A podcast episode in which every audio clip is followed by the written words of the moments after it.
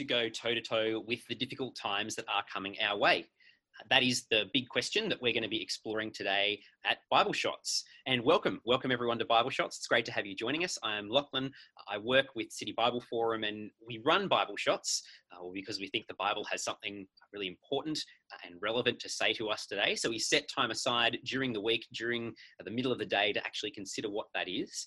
And it's Bible Shots because well, like an espresso shot, we hope uh, that the talk will be short, punchy, but have an impact on you and leave you energized for the rest of the afternoon. Uh, you may have never opened a Bible before, and that's okay. Our speakers work to try and make the Bible as accessible as possible. Uh, now, not everyone who comes along and tunes into Bible Shots would be a follower of Jesus, but as long as you're happy to consider what the Bible has to say, we're glad to have you joining us, and we're glad to have you uh, engage in question time as well.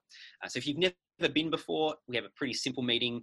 Uh, it's a very simple format. We look at part of the Bible together, we hear a talk on that part of the Bible, and then there's a chance for Q and A uh, and engagement with that. And if you'd like to engage in Q and A, uh, you can use the Q and A function if you've joined us live via Zoom, or if you're on Facebook Live, you can post comments or questions in the comments section, uh, and one of the uh, City Bible Forum staff will be trying to keep an eye on those, and we'll send those through to me uh, to be able to send your questions to Rob in Q and A time.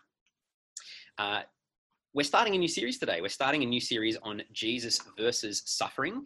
Uh, Rob Martin, who is based in Melbourne for the City Bible Forum team, is going to be our speaker for the next five weeks. Uh, Rob, welcome to Bible Shots. It's great to be here, Lachlan. Thanks for the invitation. Ah, you are very welcome. Uh, now, before we look at the Bible, uh, we'd just like to, you know, start getting to know you a little bit more. Mm-hmm. Uh, what does a typical day look like for you at the moment uh, with what you do with City Bible Forum and just in the midst of uh, COVID and isolation? Yeah, that's a good question. It's a challenging season in many ways. Although I have three uh, three kids, or um, two of them in primary school, one in junior high school in year eight, uh, and so the day is looking is, is a bit of sort of um, managing all of that. So I do try to get out for a morning walk where I listen to some podcasts or listen to some of the other City Bible Forum events, etc. Which is just I, I, really like that as a nice start to the day. We live very close to a park. But then I'll sit down usually by about nine o'clock. The kids are all on their screens and all starting the day of work, and I would send tend to do some work as well. Uh, and then basically we kind of sit around on screens until about five o'clock when it stops. Then we have dinner. So it's pretty, pretty simple. I think we've actually appreciated the simplicity of life at the moment. We don't head out very much. We haven't head out headed out very much um, in recent times, but it's been nice uh, in that sense. I think. Um, yeah, I, I, I, can go into a bit more detail about what you know. We uh, some of the different things that we have, like you know, Tuesday nights Bible Bible reading night with the kids, and we read that, and then uh, but apart from that, the life is pretty much the same. I suppose it's like everybody else at this stage. Although we are getting out a bit more. We did like try to get out and do some walks and things as well, which we're able to do here um, in Victoria. In Victoria, we do have slightly still more um, uh, restrictive about what we can and can't do. It's in, it's in other states around the country, so that's does make an impact on what we can and can't do as well. Ooh, thanks, Rob. Uh, now, today we're starting a new series on Jesus versus suffering, and the talk uh, is actually called Jesus versus Suffering. And we're mm-hmm. going to uh, read uh, a part of the Bible uh, that I think some of us, uh, you know, if, depending on what our attention spans are like, might actually think, "Oh, just reading this feels like a bit of a suffering exercise." is is this genealogy? you know, it, why why are we going to look at this? you know, it, how does this relate to suffering? I guess. Well, you're going to listen to the talk. Well, so I'm going to unpack it a bit. I mean, I think in, more than just a, a, an exercise in. Uh, oh gosh, that was a bit to get through. Oh well, maybe maybe maybe it is. Some some people actually really enjoy genealogies. In some parts and some cultures of the world, genealogies are very significant to show connection to history and to ancestors, etc. So I think we can't. Sometimes our culture dismisses things like genealogies a bit too easily, but but I think what I'm going to unpack is a couple of stories and a couple of little nuggets in there, which I think begin this to make us think about suffering in the context of what the Bible has to say and how suffering um, perhaps has formed part of the story of God. Uh, mm. Which we st- starts to see bits of in the genealogy. So we're not going to spend masses of time on the genealogy. We're just going to unpack a little, a few little nuggets, but you'll have to listen carefully to find where the nuggets are. Okay, excellent. Well, uh, we'll we'll look at this, and so uh, it's good to know that even as we're reading it, if we're kind of going, wait, hang on, what what's going on here, uh, we're going to be unpacking that. So uh, I'm going to screen share here uh, the Bible passage. Uh, if you would like to look at it, we're looking at Matthew chapter 1, verses 1 to 17. Uh, so you can see it on your screens now. If you'd like to jump to Bible Gateway yourself or have your own Bible open, um, please feel free to do that. Um, but let's read this together. This is the genealogy of Jesus, the Messiah, the son of David, the son of Abraham. Abraham was the father of Isaac, Isaac, the father of Jacob, Jacob, the father of Judah and his brothers, Judah, the father of Perez, and Zerah, whose mother was Tamar. Perez, the father of Hezron, Hezron, the father of Ram, Ram, the father of Amminadab, Amminadab, the father of Nahshon, Nahshon, the father of Salmon, Salmon, the father of Boaz, whose mother was Rahab. Boaz, the father of Obed, Obed, whose mother was Ruth, Obed, the father of Jesse, and Jesse, the father of King David. David was the father of Solomon, whose mother had been Uriah's wife. Solomon, the father of Rehoboam, Rehoboam, the father of Abijah, Abijah, the father of Asa, Asa, the father of Jehoshaphat, Jehoshaphat, the father of Jehoram, Jehoram, the father of Uzziah, Uzziah, the father of Jotham, Jotham, the father of Ahaz, Ahaz, the father of Hezekiah, Hezekiah, the father of Manasseh, Manasseh, the father of Amon, Amon, the father of Josiah, and Josiah, the father of Jeconiah and his brothers, at the time of the exile to Babylon. After the exile to Babylon, Jeconiah was the father of Shealtiel, Shealtiel the father of Zerubbabel, Zerubbabel the father of Abihud, Abihud the father of Eliakim, Eliakim the father of Azor, Azor the father of Zadok, Zadok the father of Achim, Achim the father of Elihud, Elihud the father of Eleazar, Eleazar the father of Matthan, Matthan the father of Jacob, and Jacob the father of Joseph, the husband of Mary, and Mary was the mother of Jesus, who is called the Messiah. Thus, there were 14 generations in all, from Abraham to David, 14 from David to the exile to Babylon, and 14 from the exile to the Messiah. Thank you, Rob. Congratulations, Lachlan. That was outstanding. You've done a brilliant job of reading that out. So thank you very much for that. And thank you once again for, for joining us today as we begin this discussion on Jesus versus suffering. Now, I want to start by sharing a story a number of years ago. I had a conversation with an older woman in a shopping center in Sydney. Now, I used to, I used to live in Sydney and I was preparing a Bible study on a, on a bench. And she sat, sat down next to me and saw me. Now, I didn't say anything, I was just reading it. And she saw the Bible and then she asked me if I was a Christian. And I said, Yeah, I was. And then she asked me why. Now, before I could answer, and I, in fact, before I could say anything, she just said, oh, I couldn't believe in God. There's just too much suffering in the world. Now, I didn't have a chance to respond or to say anything. To her, suffering meant that she couldn't believe in God. And at her age, she probably had experienced and seen much suffering in her life. Now, Bart Ehrman is a popular New Testament scholar who's written many works criticizing uh, the Christian message, uh, things like books like Misquoting Jesus. Uh, and now his works are very popular amongst atheist agnostics uh, who attempt to demonstrate the inaccuracy of the Bible. Now, atheists love to share Ehrman's deconversion story, his commitment, you know, his, his story from going from a committed uh, evangelical to agnostic. Yet interestingly, Ehrman admits that it isn't his New Testament scholarship which prompted his deconversion. Instead, it was the problem of suffering and evil. He couldn't reconcile a good God with the suffering and the evil that he observes in the world. And the issue of the silence or inactivity of God amidst pain and suffering is a very real question that we've battled even this year, as we've first uh, seen catastrophic bushfires, now a global pandemic, and now there's riots and injustice and unrest right across the, the United States and around the world. So, welcome to a series of suffering. Over the next five weeks, we're going to explore some big questions of pain and suffering in our world. We're going to consider why there's suffering, how the Bible responds to suffering, and how we should live in light of suffering. But I think as we start, as we unpack this, this problem further, we should um, start with the problem itself. Now, I'm not sure if you're familiar with the, the problem of evil, but it's an, actually an ancient problem. It goes back to the Greek philosopher Epicurus, uh, well before uh, before Christ. And the problem is actually in a in the form of an argument. It's a series of propositions, and it's usually framed like this. And I'll just outline the argument, and then I'll explain how it works. So first, first premise is that God is all powerful. Then, secondly, God is all loving. Third, evil exists in this world created by this God. Now, if God is all powerful, then he could eliminate evil. If God is all loving, then he would eliminate evil. However, since evil exists in this world, it must mean, this is the argument's conclusion, it must mean that God isn't either all powerful or all loving. God must be uh, impotent, wicked, or imagina- imaginary. Now, do you start to, to see the problem? Because it is a substantial problem for the Christian faith, and people recognize the problem at both an experiential and intellectual levels. Experiential, perhaps the way that my the woman that I met on the park bench or on the on the shopping centre bench felt, and also at an intellectual level, someone like Bart Ehrman, what he's felt as well. And it's both a problem and a barrier for both people like that. So Christians are not unaware of this, and there has been an attempt to solve the problem of evil, and it's occupied philosophers, in fact, for centuries.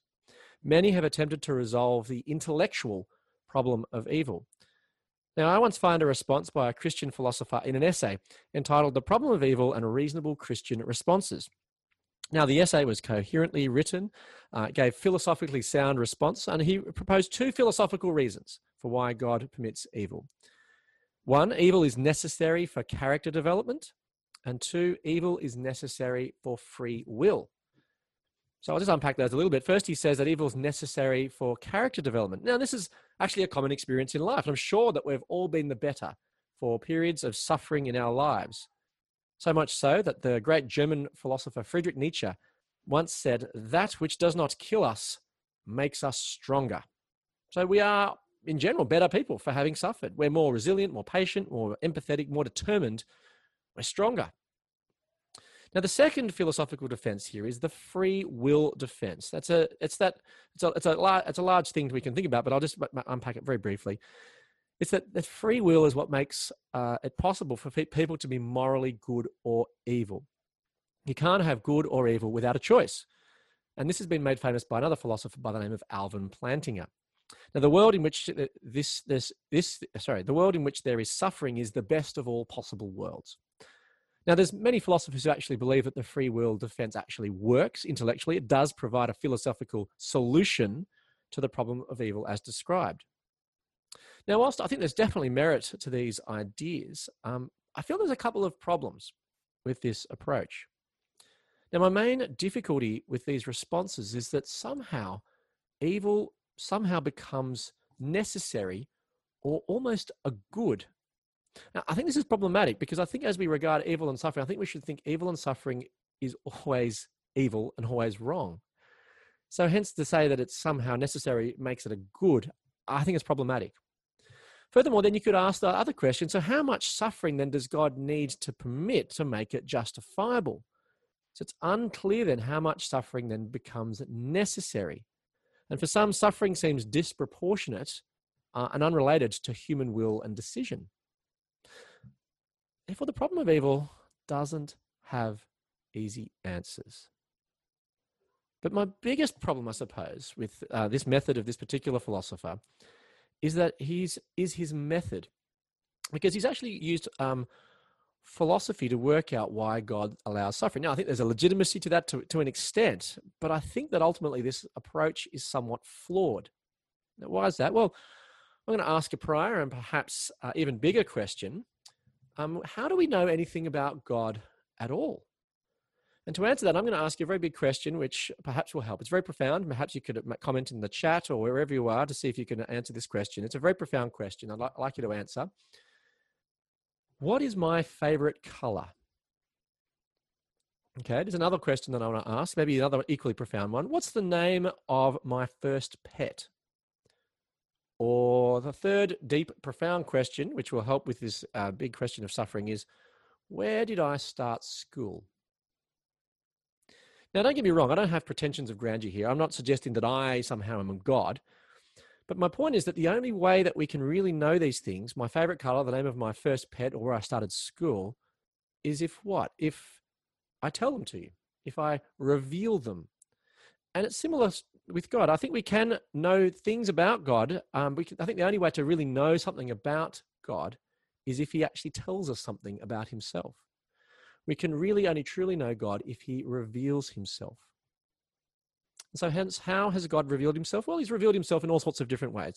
The book of Hebrews, is a, a chapter, uh, the beginning of the book of Hebrews, uh, says this in, in uh, chapter 1, verses 1 to 2. In the past, God spoke to our ancestors through the prophets at many times and in various ways. But in these last days, he has spoken to us by his Son, whom he appointed heir of all things, and through whom he also made the universe. So in the past, God did speak through various different, many and various different ways. He spoke through prophets using dreams, visions, signs, angels. Uh, but I don't think that he used tea leaves. There's no recorded instances of that. But he used all these various different types of communications, and they've all been recorded for us in the scriptures. And this is why the scriptures are so important, because God speaks to us through them. So if we want to know God, we read the Bible. That's why we do Bible shots so that we can understand God a bit better. But Hebrews is also saying that God has spoke most profoundly through his son. Jesus is the ultimate point in God's revelation to us. Jesus is the primary and the best way in which we know God. Now, the biography of Jesus' life in John 1, John 1 18 says, No one has ever seen God, but God, the one and only, who is at the Father's side, has made him known. So some ask, well, why is God so hidden? Well, if you lived 2,000 years ago, went to Palestine, you could have shaken his hand. You could have given him a high five or perhaps these days an elbow bump. Uh, but you could have eaten with him, drunk with him, and tried to teach him cricket. You could have met God. God revealed himself through Jesus. He became flesh and he became uh, one of us and lived with us. So, the best way, therefore, is to know anything about God is if he reveals himself to us. And God has revealed himself most comprehensively through the person and work of Jesus. So perhaps this could be the starting point to resolve complex questions of the Christian faith. Perhaps um, philosophy is valid. I'm not suggesting it's not, but maybe rather than starting there, we could explore how God solves suffering as he has been revealed to us. So, to answer the problem of how a loving and powerful God could allow pain and suffering in the world, well, wouldn't be the best answer to ask him? Ask the one who came as God, as flesh into our world. New York best-selling author, sorry, New York Times best-selling author Tim Keller captures this idea in his book Encounters with Jesus, where someone once asked him, "Why can't you give me a watertight why, why can't you give me a watertight argument for the existence of God?" And Keller responds by saying, "Well, what if God didn't send us a watertight argument, but a watertight person?" Jesus Christ, against in the end there can be no argument. So Jesus comes to be the answer to our deep questions. So this is the, the project for this series Jesus versus suffering. We're going to look at uh, the Jesus in the Gospel of Matthew, a gospel which begins with the theme God with us, God come to dwell and reveal himself. And in fact, this was the very project that I encountered about nearly six years ago after my mum passed away very suddenly um, I read through the Gospel of Matthew and seeing what I had to say about suffering. And in many ways, these talks are the, the result of that exploration and that experiment. So we can look at Jesus versus suffering, what he tells us about it, how he responds to it, how he deals with it. So we can ask Jesus our question. So, Jesus, why is there suffering in the world? He might even have answers for the woman that I met on the bench at that shopping center or for skeptics for atheists like Bart Ehrman. So, as we start this project, this uh, experiment, why don't we reflect then briefly on the genealogy of Matthew, which Lachlan read so beautifully uh, uh, earlier, the opening sentences to this gospel. Now, a genealogy is a family history, and the genealogy shows that uh, uh, Jesus is descended from Abraham, the one to whom the promises of nationhood are given. And Jesus is also descended in the kingly line of Judah through the great kings of Israel through uh, David and Solomon. But if we look more closely at the list of names, we notice that the genealogy in Matthew is based on a pattern. So X was the father of Y. Hence, for example, Jeconiah was the father of Shealtiel, Shealtiel the father of Zerubbabel, and so on. Yet the pattern is broken in just a few, uh, in several places. If you look very closely in verse 2 there, it says Jacob, the father of Judah and his brothers. Then there's verse 3, there's Tamar, Rahab, Ruth, King David.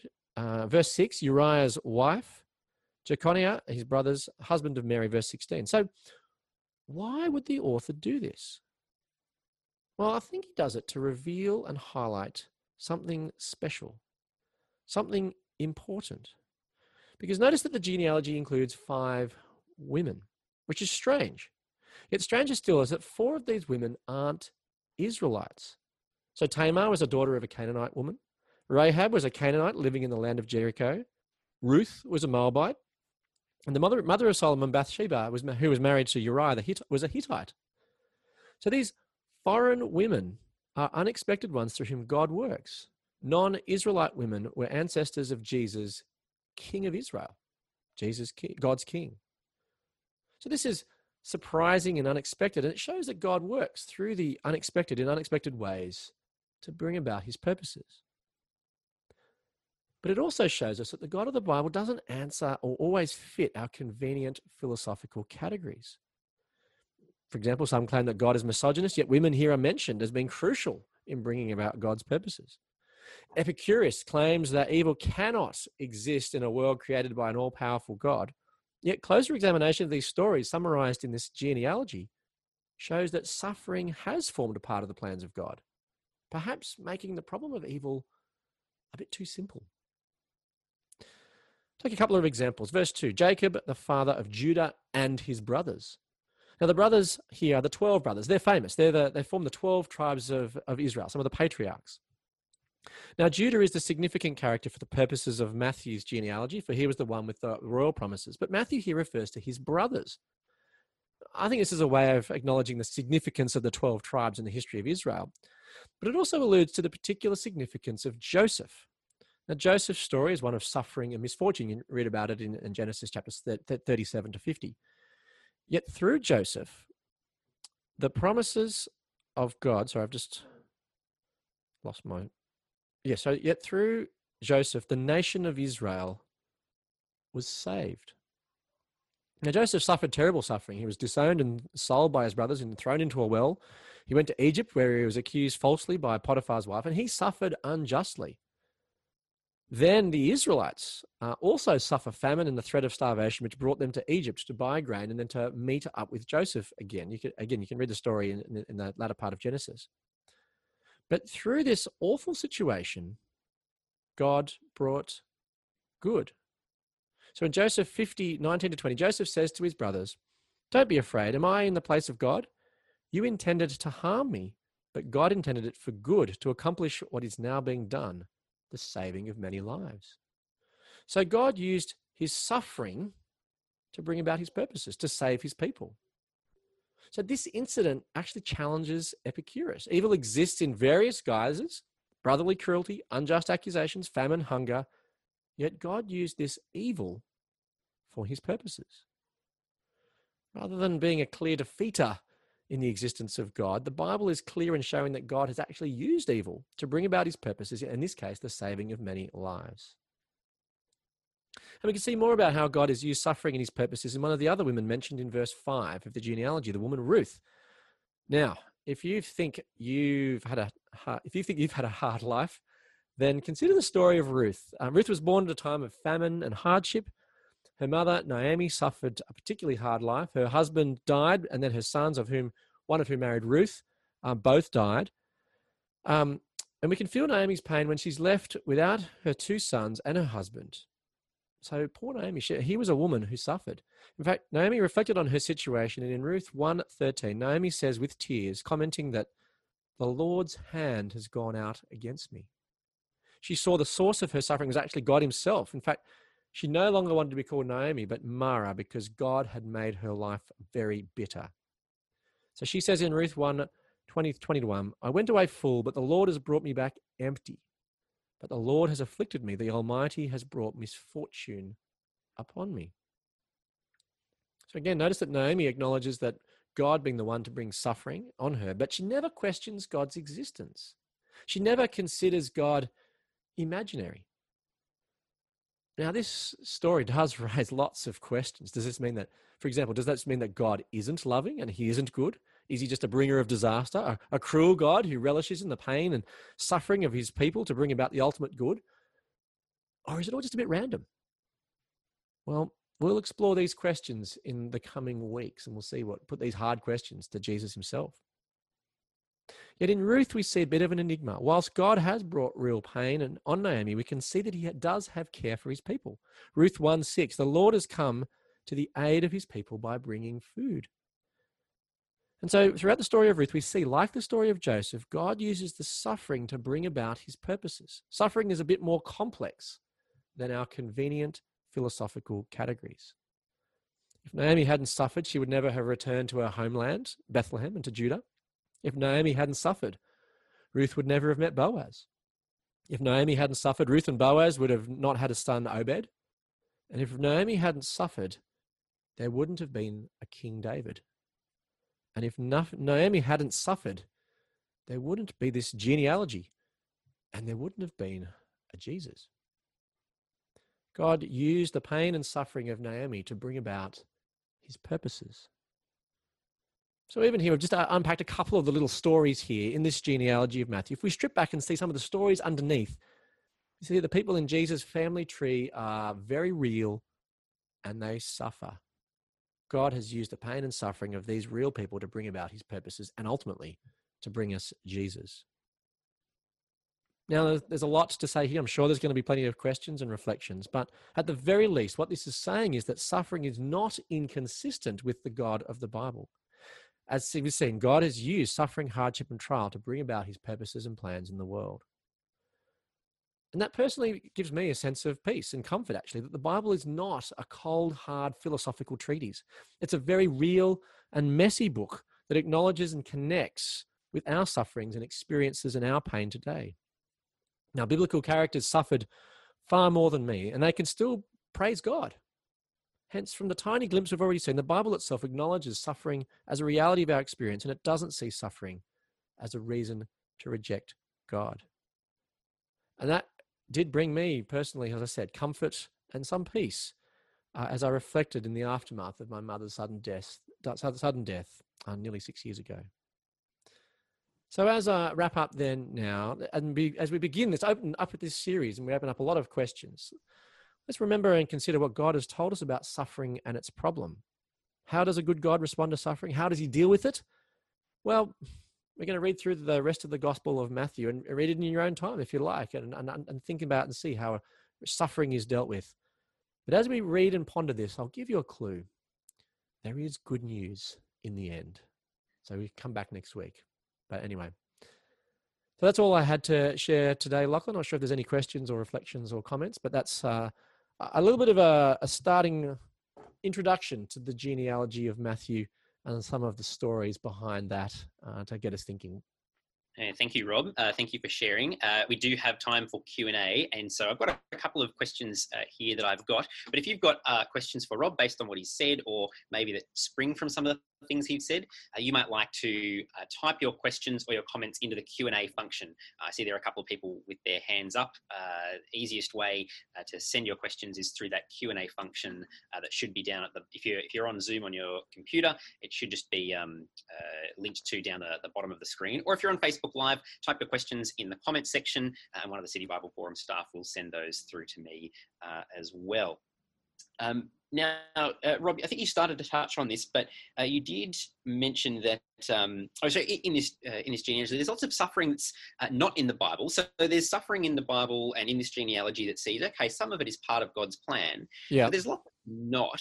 Um, mm-hmm. So yeah, could, could you just uh, tease out a little bit more? So how does seeing this uh, in the genealogy in these specific instances of suffering, um, I guess, help us today when when we're suffering?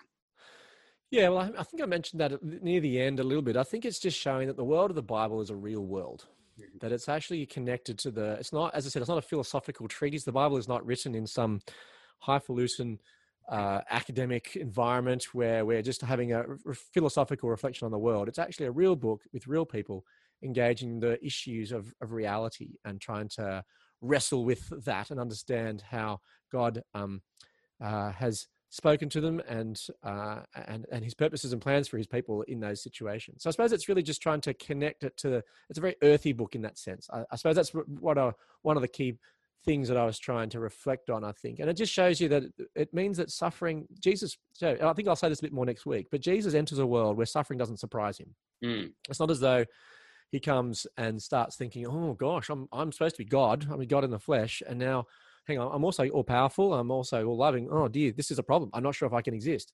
So I think it's actually recognizing that the, the world of the Bible actually is written in our world. It's just, they're, they're dealing with, in fact, their world was actually much tougher than our world. We think that we've got it tough.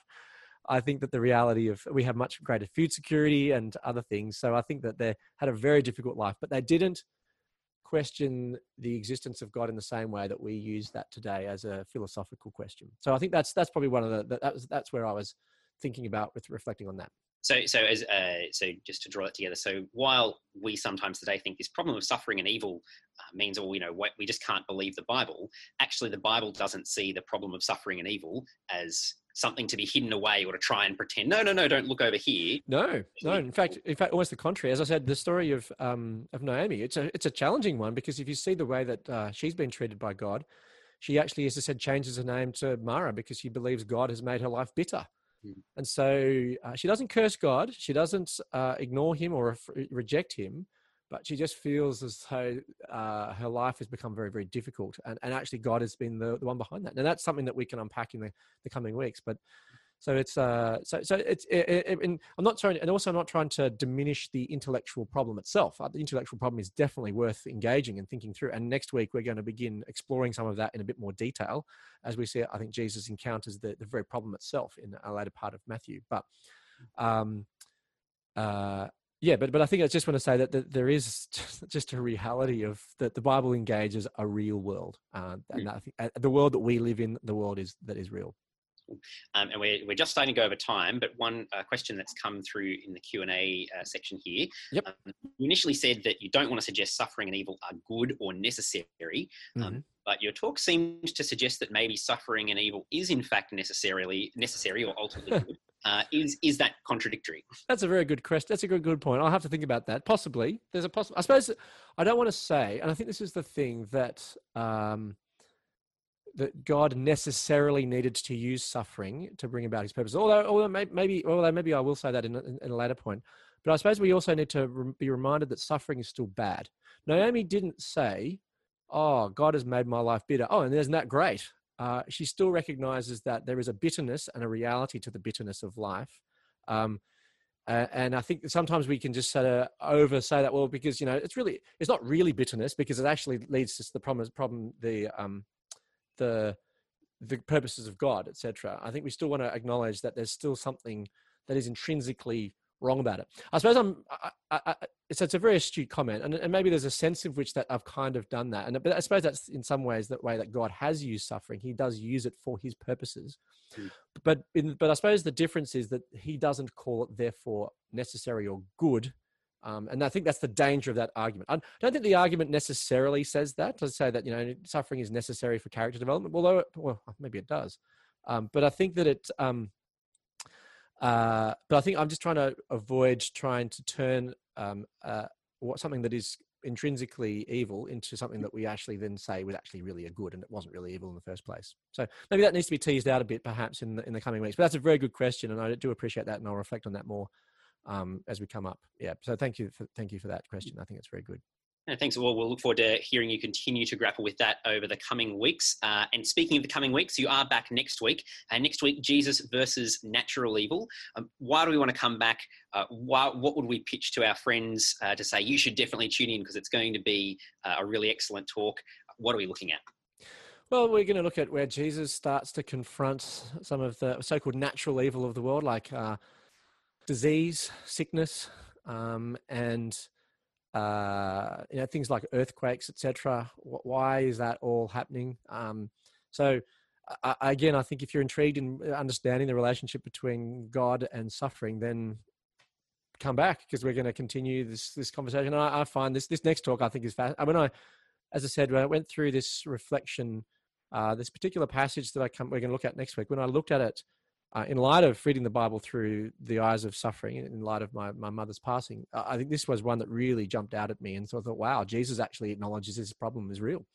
He's, mm. I think he's possibly even aware of the problem of evil uh, itself as a philosophical problem or a philosophical construct. And I think he actually unpacks it in a, in a passage we'll look at next week. Well, thanks, Rob. Thanks for uh, taking us uh, through this uh, this passage today. Thank you, everyone, for joining. Uh, we will be back again next week, uh, one o'clock to 1.30 or thereabouts. Uh, and so, until then, have a great week, and we'll see you next time. Thanks for joining us.